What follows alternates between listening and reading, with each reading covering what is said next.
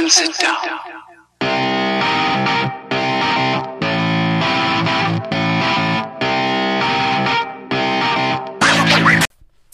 All right, all right, all right. Hello, hello, hello, everyone, and welcome to another episode of More Content Talk. That's the only show that cuts through the glam, the glitz, and all the bullshit to bring you the truthiest news that we can find. I have always been told that I was perceptive ever since I was a child. I can remember people saying that about me, that I was a critical thinker, that I was uh, different from other children, uh, that I had a kind of uncanny ability to for um, not predictions, but you know, seeing patterns and uh, you know putting those patterns together and then saying, well, this is most likely what's going to happen.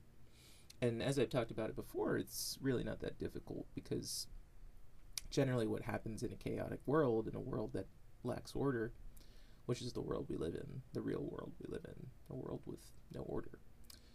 Um, whatever the source of that non-order is, is up to whoever is in charge of the world. but um, it, it's a non-order and it's chaotic, and so you can pretty much expect Murphy's law. You know, you you can expect the worst to go wrong if you don't prepare for it. And um, I've done a few episodes now on Hollywood. And um, something happened over the weekend that I was completely unaware of, even though I'm in the industry. And I don't even really know this person, to be completely honest with you, because I have not been bestowed with the the right to have access to these people who rule um, the entertainment industry. I'm a lowly uh, actor, and no one listens to actors. Um, an actor can can tell you the truth, and people will think that you're lying uh, because you're an actor. Uh, it's a prejudice that people have. Uh, they assume that we're all liars. Uh, they assume that we all have some insidious, uh, you know, uh, underlying agenda, which is really ridiculous because everyone has their own agenda. and so, what, what you're really saying is that actors are people. And yes, that's true. Um, but a lot of times people say that in a negative way, like, well, they're conniving or they're manipulative or whatever. Okay, yeah, whatever stereotype you read online, whatever. Um, that's superfluous. But the point is, is that as I was doing all these episodes about the the you know negatives, the negative dark side of Hollywood, that especially liberals for some reason they don't want to talk about it. I don't really know why. You know, we're liberal. We're supposed to expose injustice.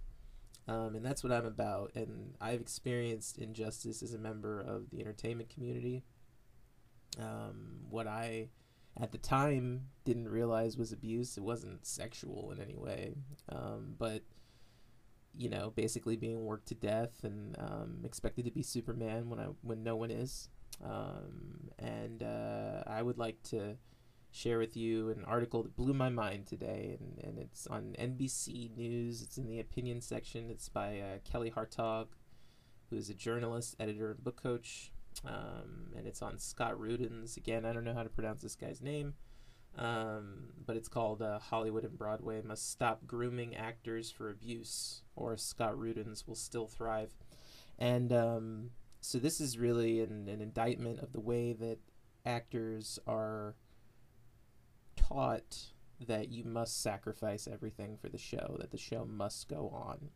And uh, this is taken more seriously um, in, in certain acting communities and others. Um, obviously, your community theater generally isn't going to be that abusive, but again, you know, you have to be careful, and that can deteriorate into a cult too. I mean, I've seen it. You know, you get these. Um, producers or casting directors and uh, who think they're just the end all be all of acting and they know every little thing about it and um, you know they they lure these kind of young um, artists in and you know with the promise of work and the next thing you know you're one of their lackeys and yeah you're in the shows but you're like I said before you're making 200 bucks a show a show for three months of very hard, sometimes very intensive, very physical work.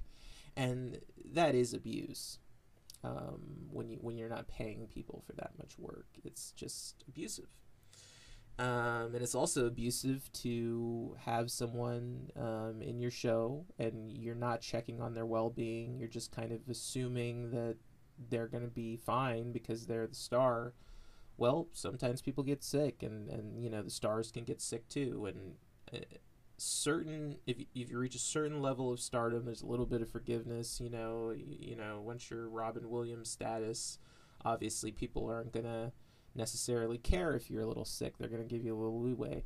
If people don't know you, then you're just shit to the acting community. If you're not known, you're shit. And that's just how it goes.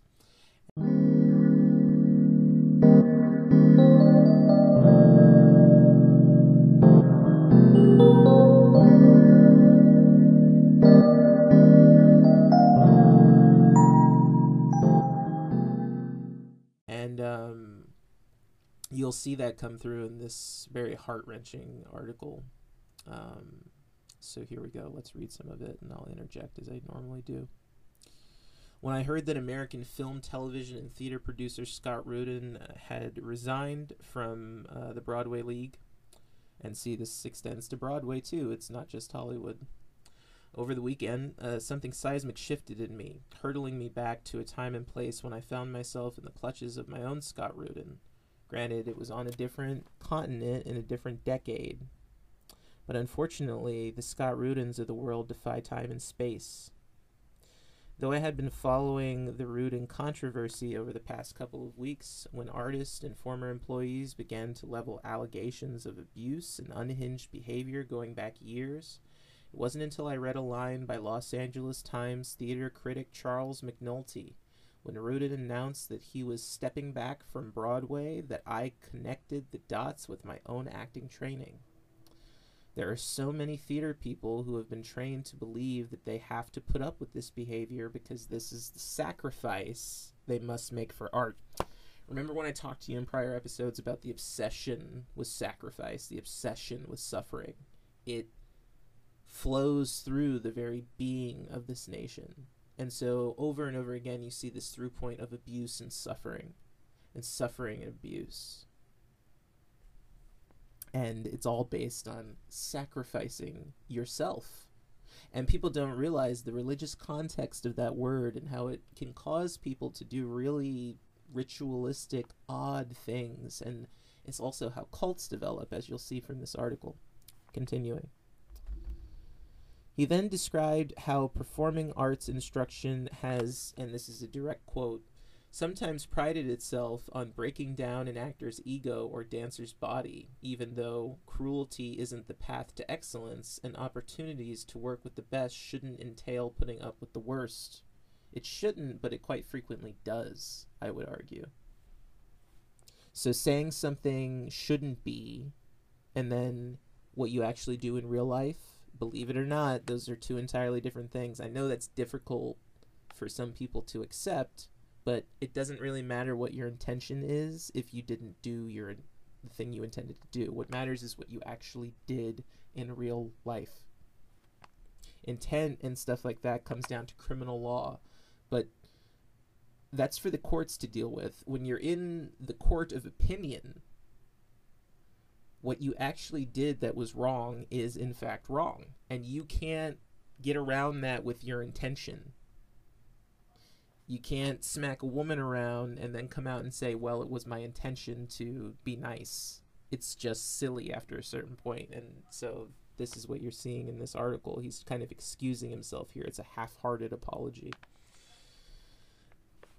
Continuing, that was exactly the message I was browbeat with when I decided to pursue high level training in acting.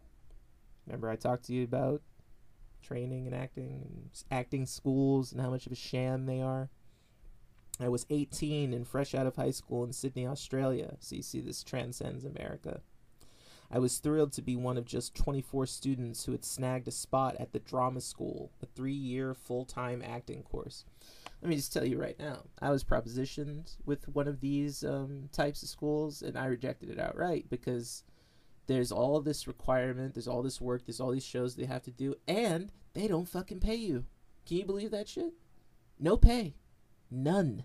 when I went to San Jose State University, uh, we got a little bit of pay for you know certain projects that were either really demanding or they were actually working with production companies. So I had some legitimate, you know, pretty cool projects that we did. I met some celebrities. They weren't, you know, very high level celebrities, but you know, you can still make this argument that okay, you got something out of that. You uh you actually were enriched in the community and you made some connections. When you go to these schools and you're performing, it's basically just a theater group and you don't get paid anything, not even a stipend. So this can get really shady. So let's talk about the drama studio and see what kind of, uh, you know, wonderful acting training they're providing these young people. The school was conceived and run by graduates of the prestigious uh, Drama Center in London. London is big time for acting, using its unique techniques. Over the years, the Drama Center has boasted graduates like Colin Firth, Paul Bettany, Emilia Clarke, and breakout Bridgerton star Reg Jean Page. I don't know who the last one is, or the se- or the third one for that matter. Uh, you'll see every single website of every acting school in, in all over the world, and they'll have at least um, three celebrities that went to that school. It's this is not uncommon. It's nothing to boast about. It's just luck of the draw it really doesn't matter what school you go to. There have been people who've been cast out of high school. This is all smoke and mirrors. I was proud to be the youngest person ever accepted into the drama studio, something that during my time there would be wielded against me like a weapon. It was just one of the main tools the school used to groom me and the other students for abuse. The Drama Center ran for 57 years before it shut its doors last year. It closed following the death of a student and myriad negative claims, among them that its courses push students to the edge. Not for nothing was it nicknamed the Trauma Center.